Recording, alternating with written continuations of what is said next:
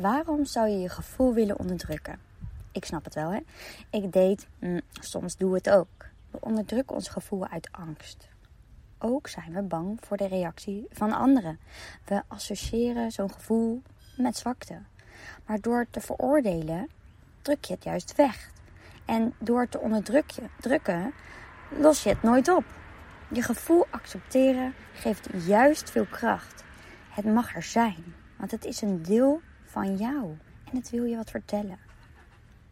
In deze podcast ga ik je vertellen hoe je je gevoel kunt erkennen, hoe je in acceptatie kunt komen met je gevoel en wat je ermee kunt doen, zodat je er juist kracht uit gaat halen, zodat je juist dichter bij jezelf komt te staan.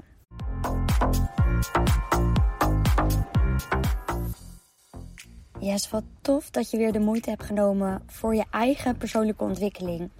En dat je dus nu dit moment pakt om naar deze aflevering te luisteren. Nou, ik zit nu heerlijk bij een landwinkel in het Gooi. Nu denk ik in het Gooi, dat is niet bij Naarden en zo daar, maar gewoon in het dorpje naast Houten. Het is een uh, landwinkel waar je ook wat speeltoestellen hebt. Ik kom hier heel vaak. Dus als je mij volgt op Instagram, laagstreepje forward, dan zul je dit ook herkennen. Misschien wel uit mijn stories. En ze hebben hier lekkere koffie. Ik kan hier heel rustig zitten. Op af aan komen er wel wat mensen. Maar er, zit gewoon, er is veel groen om me heen. Appelboomgaarden. En wel een autoweg. En er rijden nu wel iets meer auto's dan uh, vanmorgen. Maar ja, laten we gewoon lekker dit nu zo live hier opnemen. Ik dacht, waarom niet? Een beetje geluiden om ons heen. Dat maakt het ook alweer heel echt, toch? Net zoals die auto die nu vertrekt. Gezellig, vind ik. Ik hoop jij ook. En ik heb op dit moment heel veel leuke mensen in mijn zes maanden traject. En ik geniet enorm van de vooruitgangen in zelfkennis en vertrouwen. Het geeft me super veel energie, want dat is waar ik het voor doe. Het resultaat. En ook ben ik nog bezig met een achtweekse online programma. Waar ik de komende tijd ook veel over ga delen op Lean Forward. Lean forward. Dit heb ik uiteraard ook al gedaan. En dit is een online training voor mensen die veel piekeren en dus in hun hoofd zitten. Die dagelijks negatieve gedachten ervaren en daardoor ook in negatieve emoties schieten. En die het moeilijk vinden om te genieten. In deze training leer je onder andere een nieuwe positieve focus kiezen. Ga je ontdekken waar jij energie van krijgt. En ga je je gedachten accepteren. Je gaat hiermee dus weer jezelf terugvinden en voelen waar jij over je grenzen heen gaat en hoe je hiermee kunt stoppen. Je gaat positief kijken naar jezelf en het leven, waardoor je makkelijker uit stressvolle situaties kunt stappen. Je gaat weer vertrouwen krijgen in jezelf en in anderen, waardoor je meer de verbinding gaat voelen met anderen. En hierdoor ga je jezelf meer op die eerste plek zetten en voor jezelf opkomen, zodat je weer keuzes kan gaan maken vanuit jezelf. En niemand jou meer omver kan blazen. Hoe fijn is dat? En dit is dus uh, even oh, zo uit mijn hoofd een mini stukje van mijn zes maanden traject. En later ga ik hier zeker nog wel uitgebreid op verder. Ik denk dat het ergens in september gelanceerd gaat worden. Ik ga hem nog bouwen. Hij is qua inhoudelijk bijna af. De finishing touch is coming now. Rens die uh, gaat hem ook nog nakijken. En ik ga hem denk ik nog op proef nog door iemand anders laten doen. En dan daar vanuit um, ja, gaat hij echt gebouwd worden. Dus dan um, ja, ga je horen wanneer we hiermee van start gaan. Nu ga ik gewoon verder op gevoelens. Want dit is een heel fijn onderwerp. En wat je heel erg gaat helpen om jezelf terug te vinden. Want we onderdrukken allemaal wel eens ons gevoel. Ik had het pas nog. Ik ervaar altijd in dezelfde situatie met Rens een blokkade. Nou, ik vind het dan moeilijk om in die situatie mijn grenzen aan te geven. Als dan zo'n moment daar is, dan blokkeer ik. Ik kan niet echt lekker het moment uitleggen, want dit is nog niet iets wat ik kan delen. Wie weet ik dat later nog kan doen. Maar dus het blijft wel een beetje vaag, maar uh, overal ga je het denk ik wel begrijpen. Dus dan ga ik over mijn grenzen heen, uh, omdat ik blokkeer. En uh, dan laat ik dingen dus gebeuren. Of ik ben juist heel afwezig. Ik keer terug in mezelf. En als ik terugkeer in mezelf, dan word ik stiller en ga ik vermijden. Of ga ik misschien wel rens vermijden. En, en dat is dan mijn beschermingsmechanisme op zo'n moment. Ik ga me op afstand houden en dat voelt hij natuurlijk. Dus dat voelt niet prettig. In zo'n moment kan ik niet goed benoemen hoe ik mijn emoties ervaar en wat ik dan ervaar. Dat had ik elke keer bij zo'nzelfde situatie. Dus super irritant. Hè? Dat wordt zo'n visueuze cirkel. Dat komt dan elke keer terug. Achteraf kwam ik er ook wel achter waarom ik dit op die manier ervaarde. Maar dat ga ik je straks uh, even vertellen. Dit is een uh, voorbeeld met mijn partner, maar in sommige gevallen kun je ook um, niet, niet echt alles zeggen wat je voelt. Want anders krijg je bijvoorbeeld dit. Um, ik luister wel, want ik ben beleefd. Maar eigenlijk vind ik je een enorme eikel. Bijvoorbeeld. Nou, dat zou ik niet zomaar tegen iemand zeggen. Of um, ik zou het liefst in bed gaan liggen, want ik ben verdrietig. Maar ik moet gemotiveerd zijn voor deze slaapver, uh, slaapverwekkende meeting. Wat is het volgende agendapunt? Nou, dat kan je bijvoorbeeld ook niet echt benoemen. Hè? Dus je kan niet al je gedachten zomaar vuren op anderen. Kijk, het lijkt me tof als iedereen in ieder geval in één dag in het jaar mag vertellen wat ze echt voelen. Hoe tof zou dat zijn, hè? Ik ben benieuwd wat er dan gebeurt. Dat er gewoon één dag zou zijn dat iedereen alles wat hij denkt gewoon de lucht in kan gooien. Wat zou dat opluchten voor jezelf? Maar wat maakt het dat we ons zo inhouden? Nou, dit komt vaak door angst. Bang dat de ander boos wordt. Of dat de ander, eh, de ander verdrietig maakt. Of misschien wel de ander teleurstelt. En daarom onderdrukken we zoveel in ons leven. Bijvoorbeeld boosheid, verdriet of angst. We willen het gewoon niet ervaren. Dus in plaats van zorgen en stress te onderzoeken, gaan we het dus onderdrukken. En dan vragen mensen zich af hoe ze meer naar hun gevoel kunnen luisteren. Nou, hoe kun je luisteren naar iets dat je niet herkent en waardeert? Ja, dat lukt meestal niet. Dus pas als je je gevoelens accepteert en onderzoekt, onderzoekt kun je blijvende ontspanning vinden. Dit doe ik trouwens ook in de achtweekse online training. Zo, zo waardevol. Maar goed, ik ga verder. We onderdrukken ons gevoel omdat we er een negatief oordeel over hebben. Een goed gevoel is fijn en voelt voor veel mensen ook als iets normaals. Maar een negatief gevoel willen we het liefst vermijden. Kijk, wie zit daar nu op te wachten? Dat is de kerngedachte bijvoorbeeld. Nee, overnieuw. Wie zit daar nu op te wachten?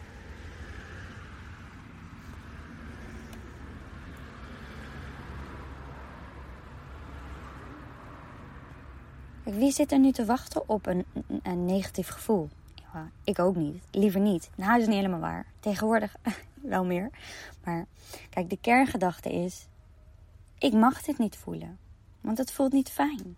En we houden niet van negatieve emoties. Ook al zijn het onze, onze negatieve emoties. Want ze zitten in ons. Dus het is onderdeel van ons. Dus je keurt iets af wat in jou zit ook onderdrukken we ons gevoel omdat we bang zijn bijvoorbeeld voor de consequenties. Nou, ik zei het al, uh, bang zijn om anderen teleur te stellen.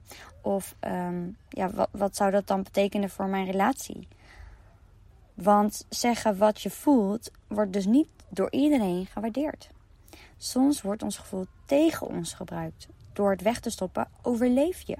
Vroeger was dit ook nuttig, want je wilde niet verstoten worden van het dorp waar je woonde bijvoorbeeld. Verbinding met anderen was vroeger heel belangrijk.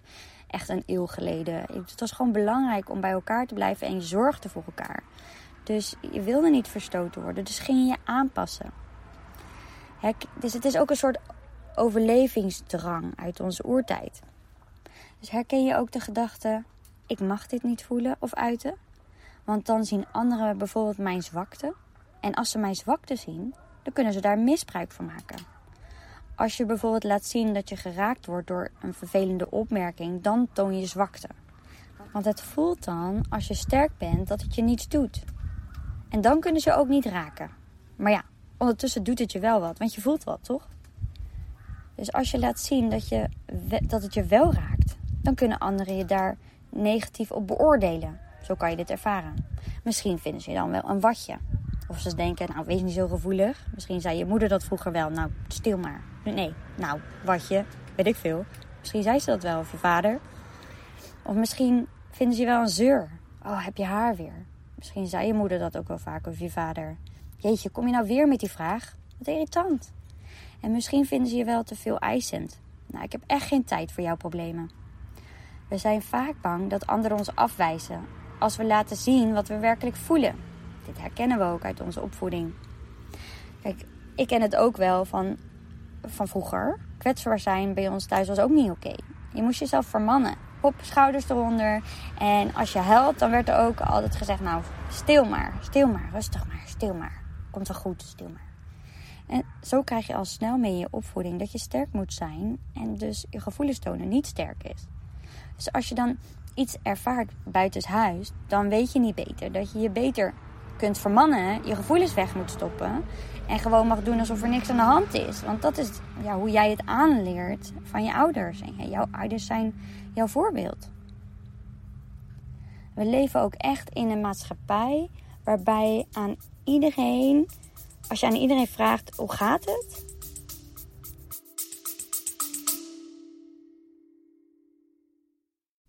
Sorry dat ik je onderbreek, maar mocht je nou tijdens het luisteren van deze podcast opmerken, is dat je zoveel erkenning ervaart en voelt dat je er wat mee wil, dat je deze kennis die je nu hoort in de praktijk wil brengen, vraag dan gewoon eens een vrijblijvend gesprek aan via www.lien-forward.nl of ga naar mijn link in bio in, op lien-forward op Instagram. En dan kletsen we even over jouw uitdaging, je verlangens. Dan kan ik direct die rode draad eruit pikken waar jij mee aan de slag mag gaan. En dan kunnen we kijken en mag jou voelen of later beslissen zelfs nog of jij in eventueel het één, één traject zou willen stappen. Dus wie weet ga ik je zien. Er altijd wordt gezegd, toch? Ja, goed. En vaak als je doorvraagt, ja, dan is er toch wel veel meer waar ze mee in hun hoofd zitten. Maar ze willen het niet bestempelen als niet goed.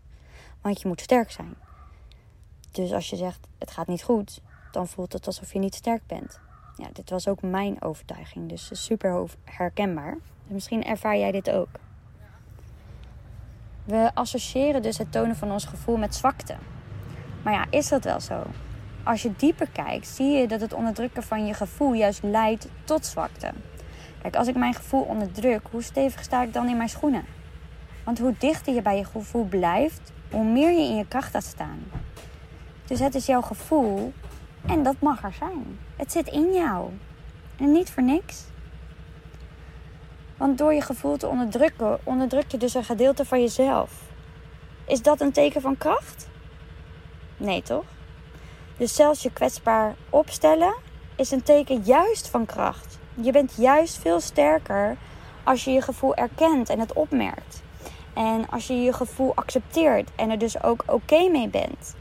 En je gevoel toont en er misschien zelfs durft uit te spreken naar iemand. Hier heb ik trouwens ook een podcast over gemaakt. De kracht van imperfectie. Ik weet niet welk nummer, maar het is wel de kracht van imperfectie, als het goed is. Dus alles wat je stopt te onderdrukken, geeft je dus extra kracht. Kijk, denk aan die bal die je naar beneden probeert te drukken, te duwen onder water.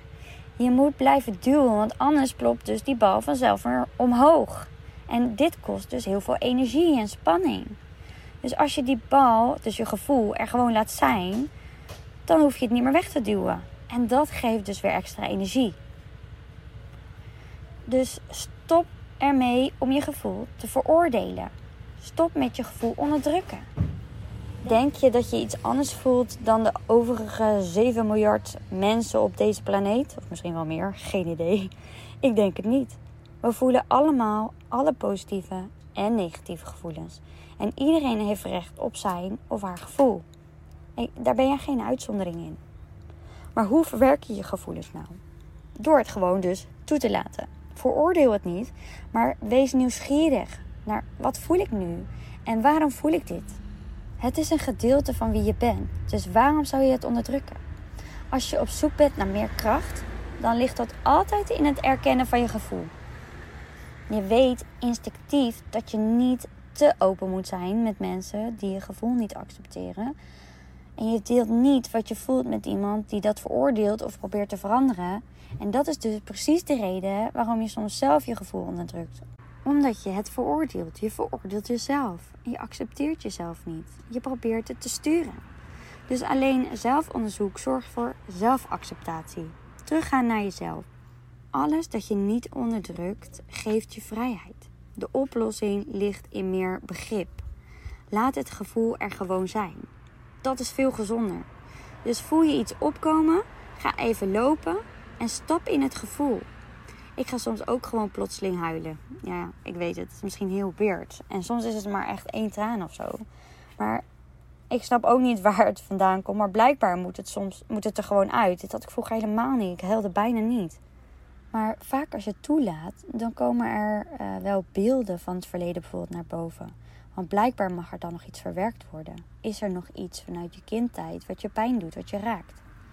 Dit had ik dus pas ook nog toen ik langs het kanaal liep, waar ik over vertelde in het begin van de podcast.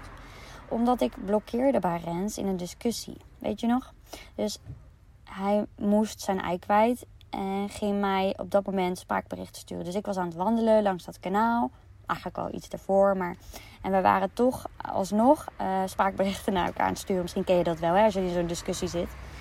Dus um, toen we in gesprek waren tijdens die wandeling, kwam ik erachter dat uh, ik dus niet tegen die spanning kwam. Door dus eigenlijk over te praten, kwam ik tot de kern. Toen ineens kwam er dus een emotie op. Dus ik, ik, ik stiepte naar hem. Ik, ik kan gewoon niet tegen die spanning. Ik kan niet als er spanning is. Ik kan die spanning niet aan, zei ik.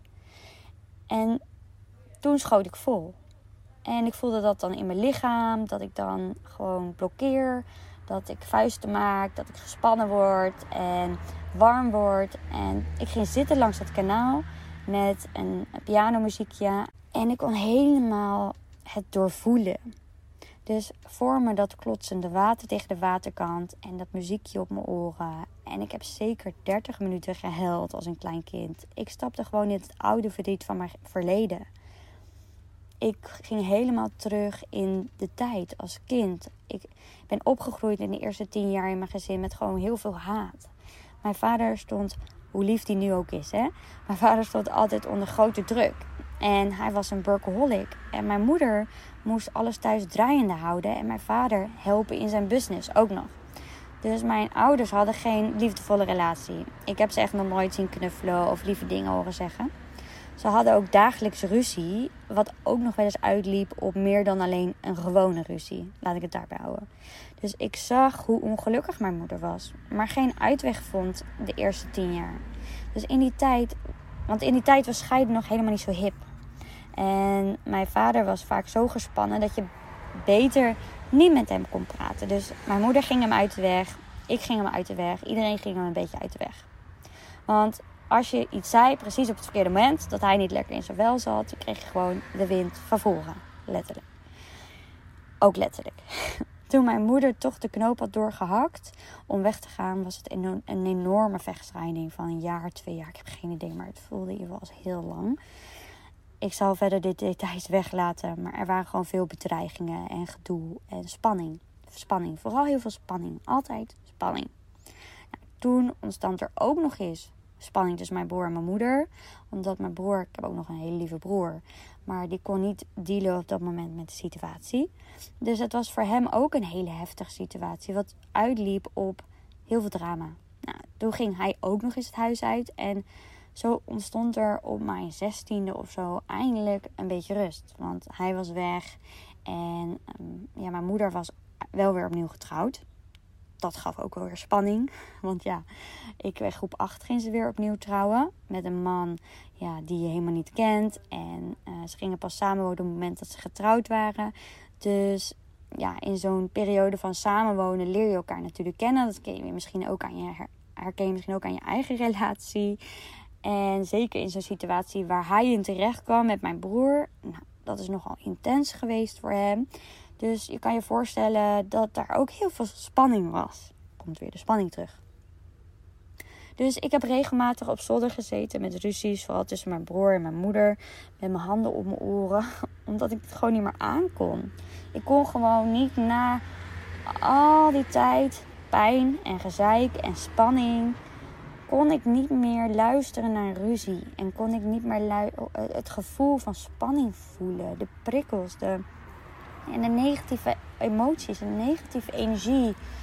ik kon het gewoon niet meer aan. Ik ging gewoon zelfs la la la la la la la doen bijvoorbeeld. Met mijn oren dicht. En of ik ging heel hard muziek aanzetten. En ik had echt zo'n schattig hoekje gemaakt achter het schot. Zodat ik me daar een beetje kon wegstoppen. En dat het geluid een beetje dempte. Omdat ik het niet ik dacht het niet meer aan te kunnen. Dus ja, ik heb van kleins af aan mezelf aangepraat dat ik de spanning niet aankom. En ik heb dat nooit kunnen delen met iemand. Ik heb er nooit woorden aan kunnen geven. Ik heb er nooit ja, bij Ehm, stil kunnen staan dat ik dit op die manier ervaarde. Dus ik vluchtte ervan weg. Ik snapte niet wat ik voelde. Dus ik was eigenlijk altijd als puber gewoon buiten het vluchten. Ik was echt zo'n kind wat op straat hing, heel de dag. Van ochtends tot avonds in de zomervakantie. En anders gewoon na school ging ik weer naar mijn hangplek. Ik heb het al eens eerder gezegd. En dan was ik gewoon lekker buiten, weg. Ieder van thuis, weg van spanning. En dat is ook een van de redenen dat ik ben gaan pleasen. Om spanning te voorkomen. Want ja, als ik dan iets verkeerd zei tegen mijn vader, dan vloog hij uit de bocht. Dus dan zorgde ik wel dat ik geen verkeerde dingen zei. Want ja, je wil niet dat je vader boos wordt. Want dan heb je het gevoel dat je het niet goed doet. En zo ook vanuit andere situaties met bijvoorbeeld mijn moeder. Ik, doe, ik vond haar best wel zielig naar alles wat ze had meegemaakt. En ik wilde graag dat ze blij was. Dus ging ik ook naar haar pleasen. Ik ging ook voor haar zorgen. Daardoor ik ging uh, bepaalde keuzes maken. Ja, zodat zij zich in ieder geval wel goed voelt. Dus niet naar mezelf luisterend, maar eerst luisterend naar haar, hoe zij dat vindt. En daarna pas luisterend naar mezelf, wat, wat ik daar eigenlijk van vind. Terwijl het eigenlijk natuurlijk andersom hoort. Dus ja, dat is dan de opvoeding die je hebt ervaren, waardoor je dus gaat pleasen. Misschien herken je het wel. Vanuit de overtuiging, er waren uiteraard nog een aantal overtuigingen die ik nu ook alweer heb genoemd, maar uh, ik kan de spanning niet aan. Dat is wel ook een hele grote overtuiging blijkbaar geweest in mijn leven. Kijk, zo kom je steeds dichter bij de kern. Dus toen ik de vragen van de work op mezelf had toegepakt, zo gepast, zo langs het water aan het kanaal, werd ik weer rustig. Ik liet alles wat ik voelde toe en ik kon bewust op dat moment kiezen om het los te laten. En de, en de overtuiging, ik kan de spanning niet aan, op een andere manier te bekijken, waardoor er dus ja, echt rust ontstond. Ik ben benieuwd hoe dit nu bij mij gaat processen. Of ik er snel iets bij merk, want het is namelijk gisteren gebeurd. Ja. Ehm, als er bijvoorbeeld weer zo'n situatie ehm, op mijn pad komt waarin ik spanning ervaar. En want dit is, ik vertrouw er ook op dat dit is het proces en dit gaat ook zeker gebeuren. Alleen het is altijd de vraag wanneer het gebeurt. Is het nou morgen meteen? Is het de volgende maand? Is het over twee maanden? Eh, de ene overtuiging valt sneller weg dan de ander. Maar dit is zo'n diepe, diepe, diepe overtuiging. Als die heel licht is, dan is die meteen al weg. Maar hoe dieper die ligt, ja, uh, hoe langer dat proces kan zijn. Maar dat hoeft helemaal niet. En vanuit deze diepliggende uh, overtuiging zit er vaak, uh, zie je het als een broccoli. Dus je haalt één stronk weg. En als die zo diep ligt, dan vallen er heel veel overtuigingen vallen ook daaromheen weg. Dus zo creëer je meteen al super veel rust. Dus juist door die, die diepe liggende overtuiging aan te pakken, wat ik ook doe in mijn 1 op 1 traject. Ja, daar win je heel veel aan mooie emoties terugkrijgen en rust ervaren. En niet meer zo die zware emoties voelen. Maar goed, stap voor stap. Dat is dus wat er nu bij mij gebeurde. Dus ik weet nu waar het vandaan komt. En daarom zou ik het ook makkelijker kunnen shiften naar een positief gevoel. Want erken ik het de volgende keer, dit gevoel, dan ga ik tegen mezelf zeggen: ik kan de spanning aan. Want dit heb ik al lang eh, bewezen op heel veel andere vlakken op, in mijn leven. Dus ik kan spanning aan. Ik ben niet meer dat kind van toen in die situatie. Nee, ik zit nu in een hele andere situatie waarin ik helemaal niet meer afhankelijk ben van anderen. Dus ik kan er nu voor kiezen om die spanning aan te kunnen.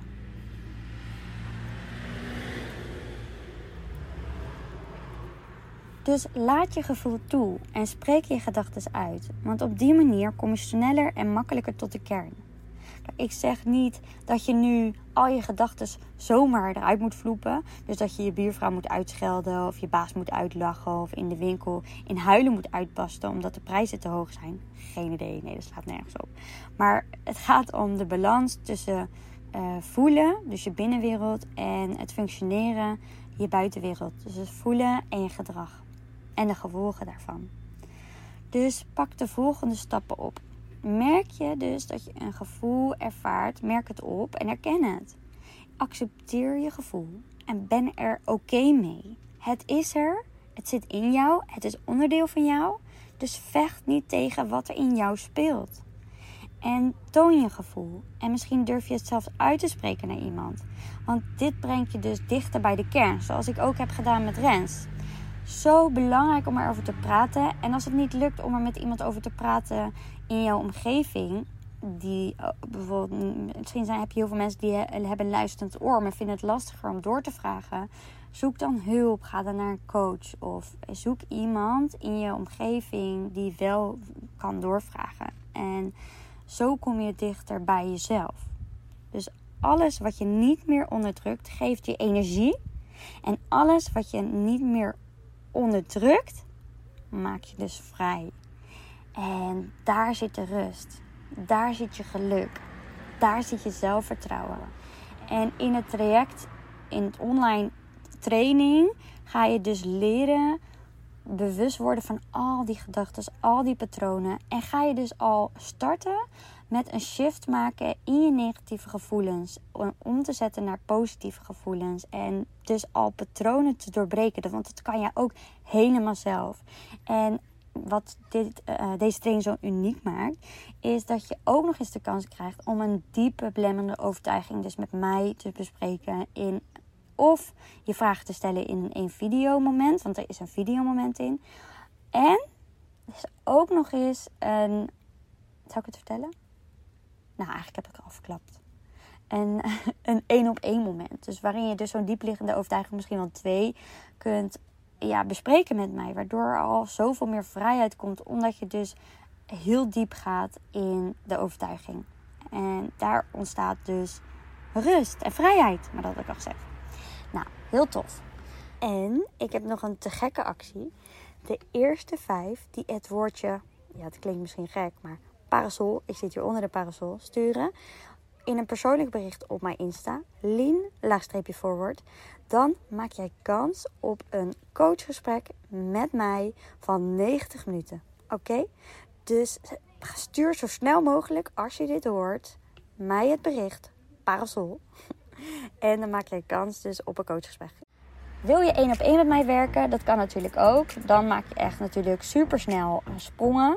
Ook met de online traject. Maar het is anders als je natuurlijk acht weken aan de slag gaat of zes maanden aan de slag gaat. Dus kies wat voor jou goed voelt. En houd het ook in de gaten, want ik, uh, het komt online eerdaags. Dus hè, de acht weken programma ergens in september. Maar goed, ik hou op. Gauw hoor. Sorry. Ik ga jou een hele fijne dag wensen. Of lekker slapen. En dan tot volgende week. Doei! Wat tof dat je hebt geluisterd. Deel het op Instagram om ook anderen te inspireren en tag mij. Het zou mij enorm helpen als je deze podcast gaat volgen en als je een review achterlaat op iTunes via Apple Podcasts. Zo word ik beter vindbaar en kan ik daarom nog meer mensen helpen. Bedankt. Doei!